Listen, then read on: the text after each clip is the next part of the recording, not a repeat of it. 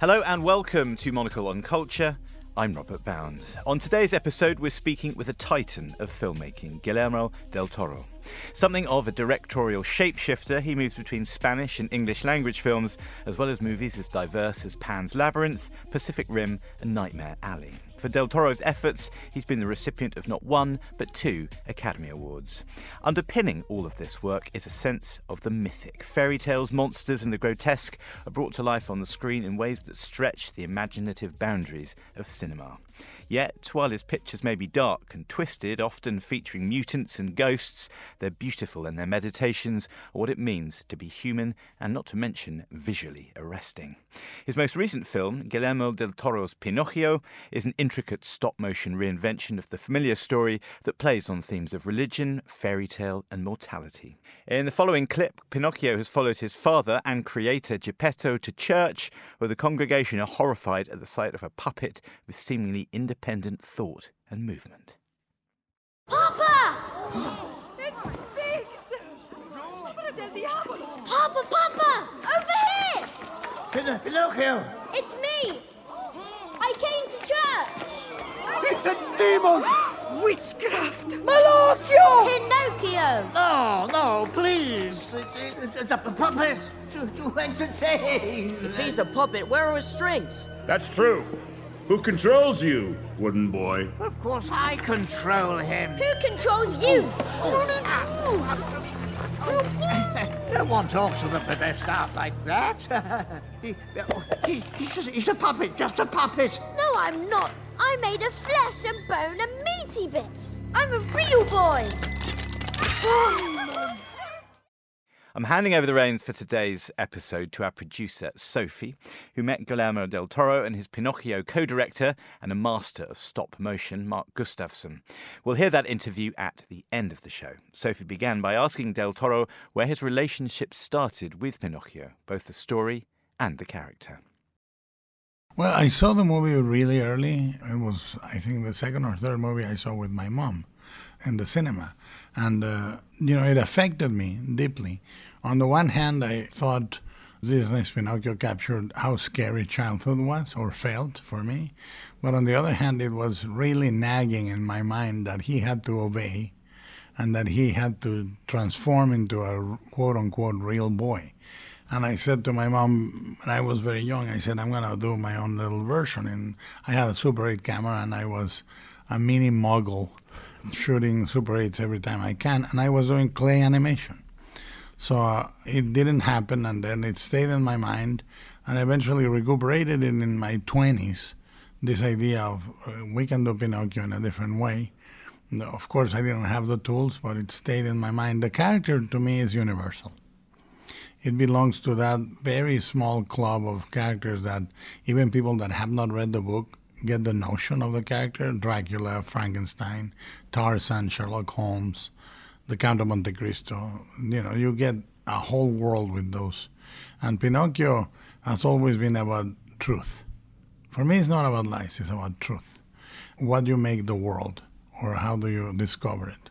You mentioned that when you saw it as a child, it captured something about fear and about something being Yes. quite scary. Yes. And in your version, death, which of course is, is always in the story, is very close to the surface. Yes. Did you always see it as a story that was really intertwined with questions of mortality and, and death? When I read the book finally in my 20s, you know, I read it much, much later, I have found a lot of commonalities with Collodi. Collodi had a very strange, oblique Catholic imagery. Uh, uh, he was going to be a priest. He wasn't, but uh, he was. His inclinations, the metaphor of Jonah and the whale with Pinocchio inside the fish, the notion of uh, sort of evoking the crucifixion being made of wood and nails, and the fact that in one of the early chapters, I think chapter thirteen or seventeen, he hangs Pinocchio from a tree, and, and then the black rabbits of death come for him when he gets the flu and doesn't take his medicine. This notion started to float in. I'm Mexican, so to me, the notion of death is not a dire one. I really think is just the tick and the tack of the metronome of life, of the universe. We exist between a tick and a tack. It's very brief. And uh, life for a Mexican uh, makes sense because there is death. So it's a very peculiar way of seeing it.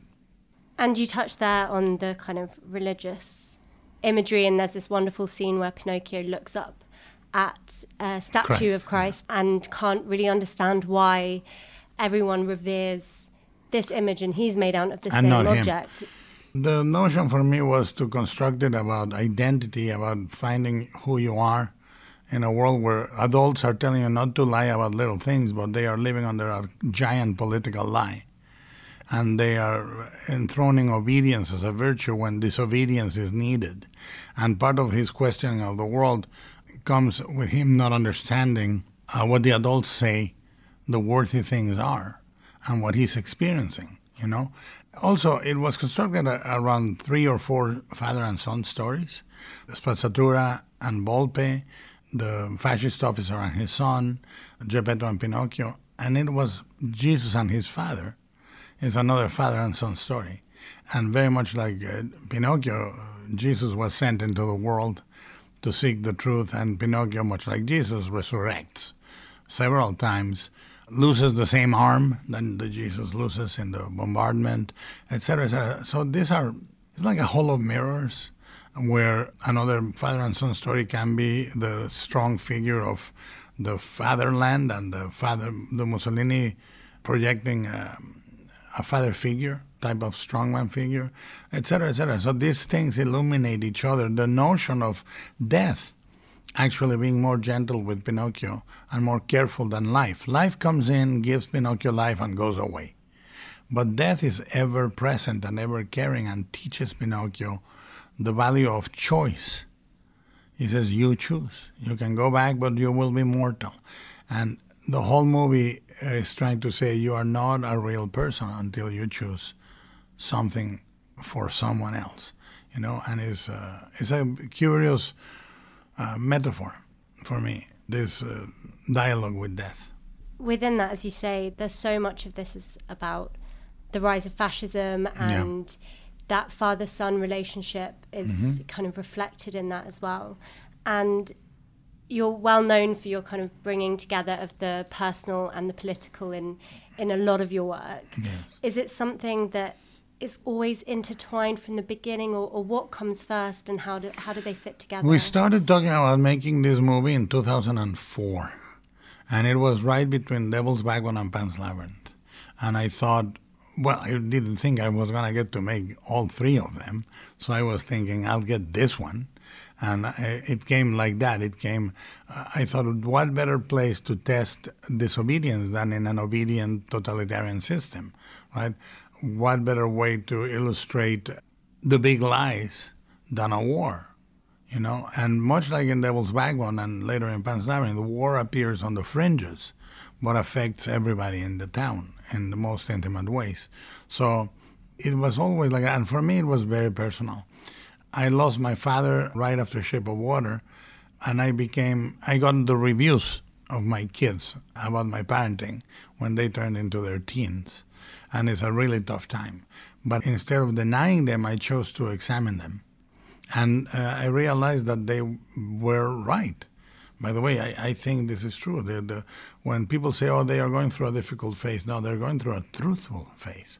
And you better listen at that time. So it was a re examining of uh, imperfect fathers and imperfect sons, as I said. You said that you've thought about this story and creating this film since your 20s, and Yes. it's taken a long time to come into fruition, and then the production itself took a long time. How do you think the story and the message changed over that period of time? Well, and- and it certainly had a lot to do with uh, me actually realizing that fatherhood is highly fallible. And being a father helped me see my father and understand him and understand that uh, this is something that was in some way foisted by life upon him. That he saw himself as a guy, as just him, Federico, and not my father. And he saw this kid as something that he didn't quite understand, and I understood all that. That changed it, and in the fact that it took so long, it also included the ruminations uh, and the making of peace with the fact that we live very briefly. And I don't see this with any trepidation. I actually like it. There is a poem by Jaime Sabines, a Mexican poet, that says, All of my life I've heard a voice whisper softly in my ear, Live, live, live. It was death. And realizing that, that the ending is actually something beautiful and as I was saying yesterday, we, we were talking to an audience, and I said there are three miracles in life birth, love, and death. Two of them are very hard to absorb. One you can be fully prepared for because it's coming, and it creates a sense of duty, a sense of loyalty, a sense of love. It's really, a, I, I think that uh, death is, are we there yet of philosophy? You know, you are saying, uh, when is it coming? How, what is it going to be? Inevitably vertebrates life. I think there's so much in, especially children's stories, there is Mm-hmm. so much death Oh, yeah. often. Yes. But for some reason, it's slightly obscured and it's not looked at kind of right in the eye. yes. And this is this film really does do that and also shows it as something which we should accept and, and is Oh, what yeah. defines life. It is, and it was a movie that was very hard. Everybody turned it down. Every studio turned it down twice, and uh, it's because they said, "Is it for kids?" And I would say, "No, it is not made for kids, but kids can watch it." Very different. We're not making a babysitter movie.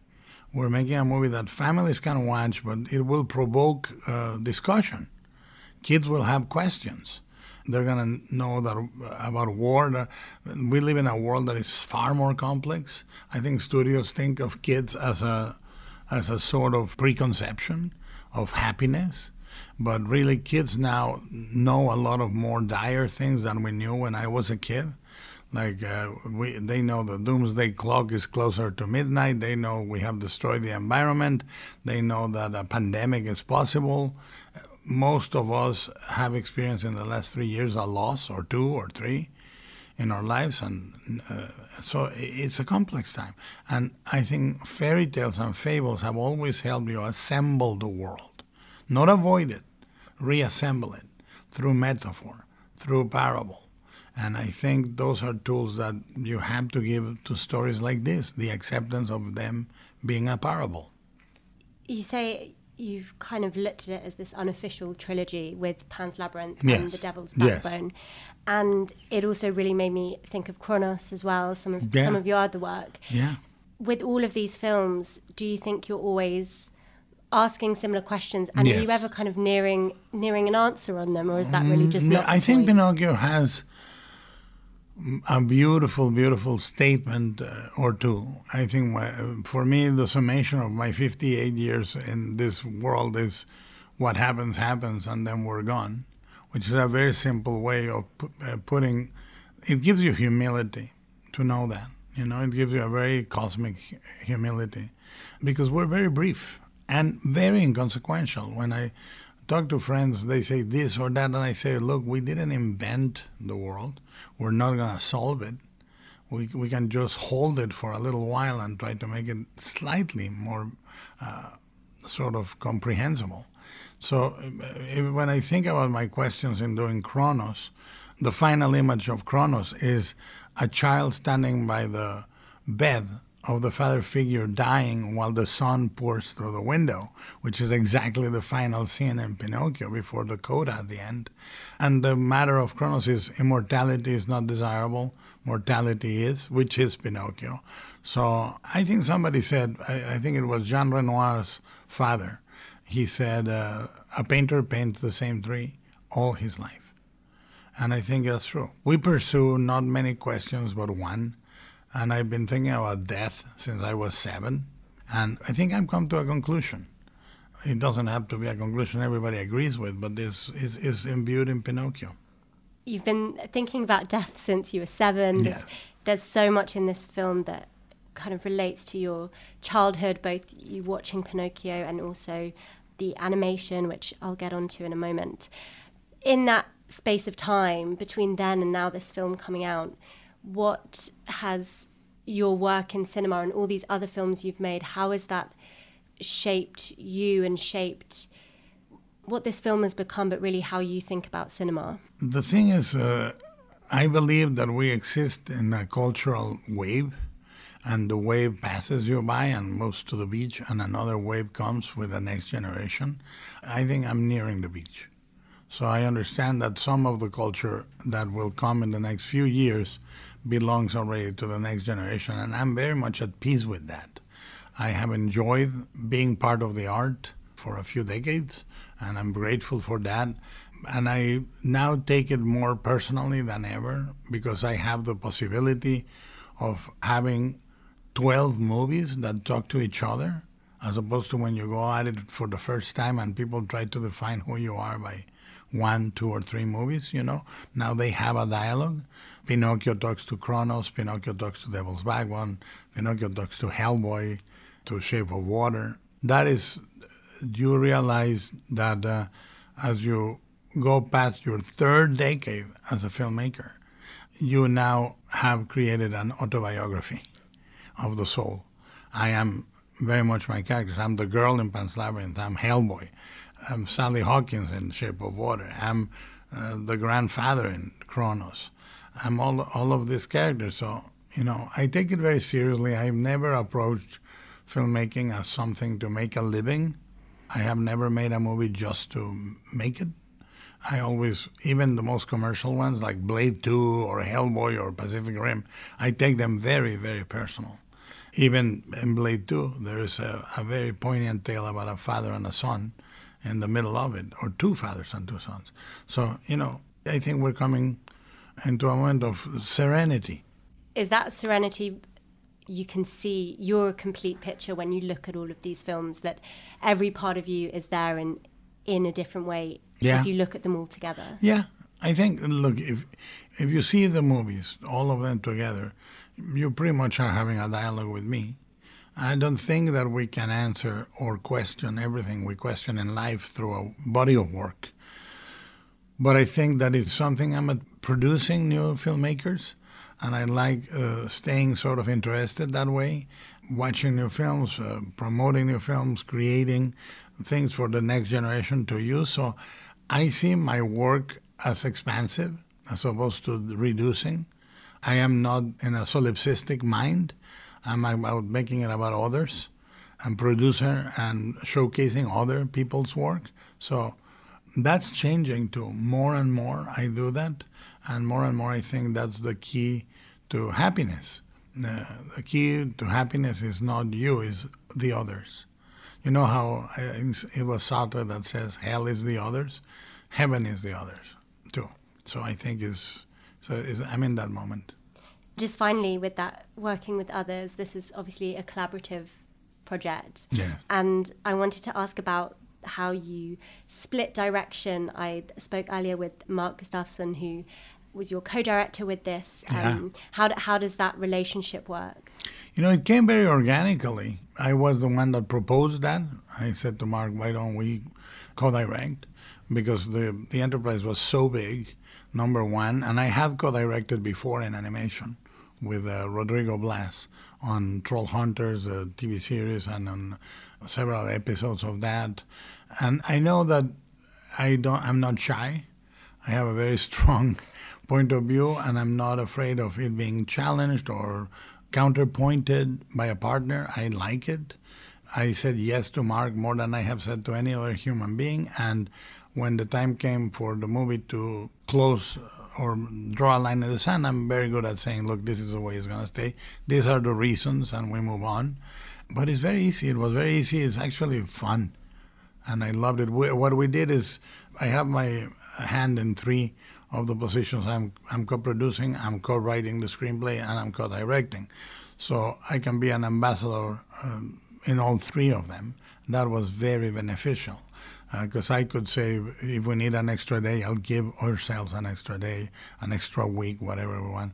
And at the same time, to calibrate the operations day to day, even although we started during COVID and launched every shot of the movie by Zoom, we would do it together.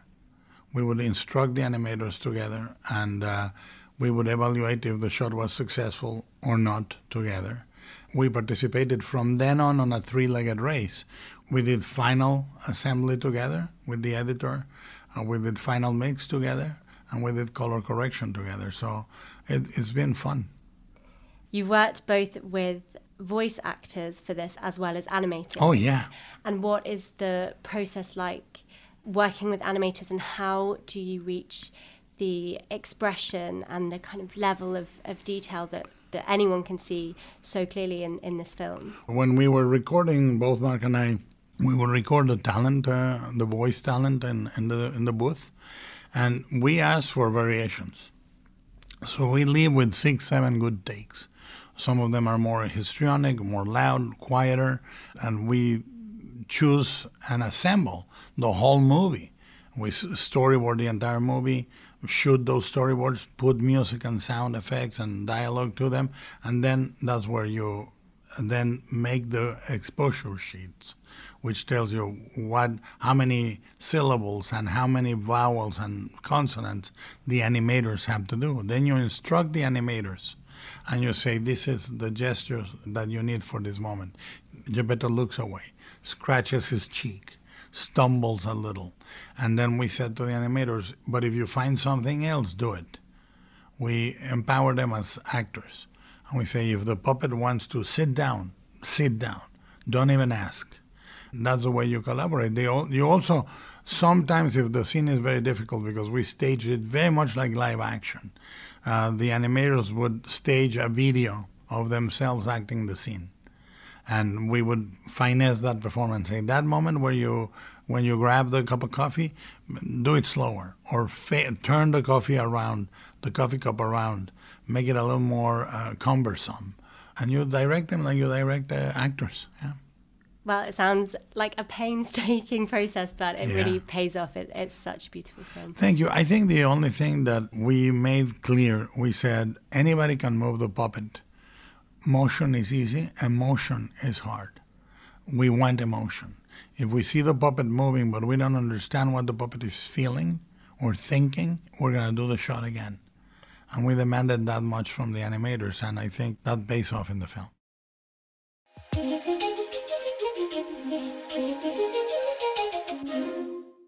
And finally, on today's show, Mark Gustafson is the co director of Guillermo del Toro's Pinocchio, an animation visionary. He's behind TV programs like Claymation Easter and the brilliant 2009 film version of Fantastic Mr. Fox. Sophie began by asking him what it is about Pinocchio that makes stop motion the right format for the story. Well, I think it's because, in large part, it's a story about a puppet, and we're telling that story using puppets. And in our case, Pinocchio is the most sort of independent, free thinking, ironically, character in the film, and he is supposed to be the puppet. I wanted to ask you about the technicalities of how it is created. Mm-hmm. So it's 24 frames per second and it's a long film, it's almost two hours. What is the techniques and the technical aspects of the armatures and how people are manipulating the puppets in order to create that? Well, stop motion is maybe the oldest technique of animation that there is. It's been going on right ever since cameras were invented. So, really, what we're doing is not changing that idea, that basic notion of move the puppet a little bit, shoot a frame, move the puppet a little bit. Uh, we've just taken that to you know to an extreme, and all the technology that surrounds that, the computers and things are you know that just makes our job a little bit easier in terms of moving the camera and uh, and moving lights around and just making it feel more sophisticated and making it feel more like a live action film in some ways than an animated film. And part of that comes, of course, from Guillermo and his rather extensive filmography. I wanted to ask about the kind of scale of this as well. Mm-hmm. So you use 3D printing and as we say, there's so much involved, and it took around a thousand days to shoot. And you're also using puppets of very different scales. Could you talk a little bit about why you do that and how that works? Initially, when you're trying to determine the size of the characters that you're going to shoot, you start with your star. And for us, that was Pinocchio. And you say, well, what's the smallest version of this puppet that we can make that's still animation friendly. And the reason we want to make it as small as we can is because that dictates the size of the other characters and of the sets themselves. And when you have many, many sets, like we had, we had 60 units shooting at one point. So it, there's a vast amount of space that you take up. So the smaller you can make everything, the better. As I say, in this case, it was Pinocchio who sort of drove that whole equation. Pinocchio, but all the characters are really so expressive. And how do you create that expressiveness through stop motion? It starts with the design of the character. You want a character that, even when it's not moving, you look at it and it has a certain empathetic quality or it tells you something about itself just simply sitting there. And then, you know, of course, we have our voice actors who bring a huge amount to the table. And then our animators, and you sort of bring all those elements together. And our animators are actors in this case. They really have to perform these puppets because I think that there's no more uh, sort of intimate relationship in animation than that of an animator and a puppet and a camera. There's not a lot of other hands. There's not a, not a lot of other people involved at that point. We've done all our work, and it just comes down to that artist animating that puppet and really understanding the emotion of it and bringing that performance to life. So it's a really it's a creative pursuit as well as having the kind of technical abilities of manipulating the puppets. Yeah, the best animators are incredibly good technicians because there are so many details that you have to track when you're dealing with a puppet. They're very, very complicated uh, things. One of our puppets costs about as much as a, you know, a, a mid-sized car. so, and there's a lot going on inside of a puppet. So they have to understand that, and then on top of that, they have to be the actor as well. They have to truly understand performance. This film took such a long time to produce. How did the art form change in that time, and did you kind of take on new technologies as as it was developing? Well, I think in some ways, you know, there there are um, people like Laika who have pushed this technology right up to the edge, and they continue to push it forward. So we benefited in many ways from a lot of the the gains that they had made. In other ways, we sort of pulled back from that because we were trying to go for something very specific in terms of getting at these really emotional performances with the characters.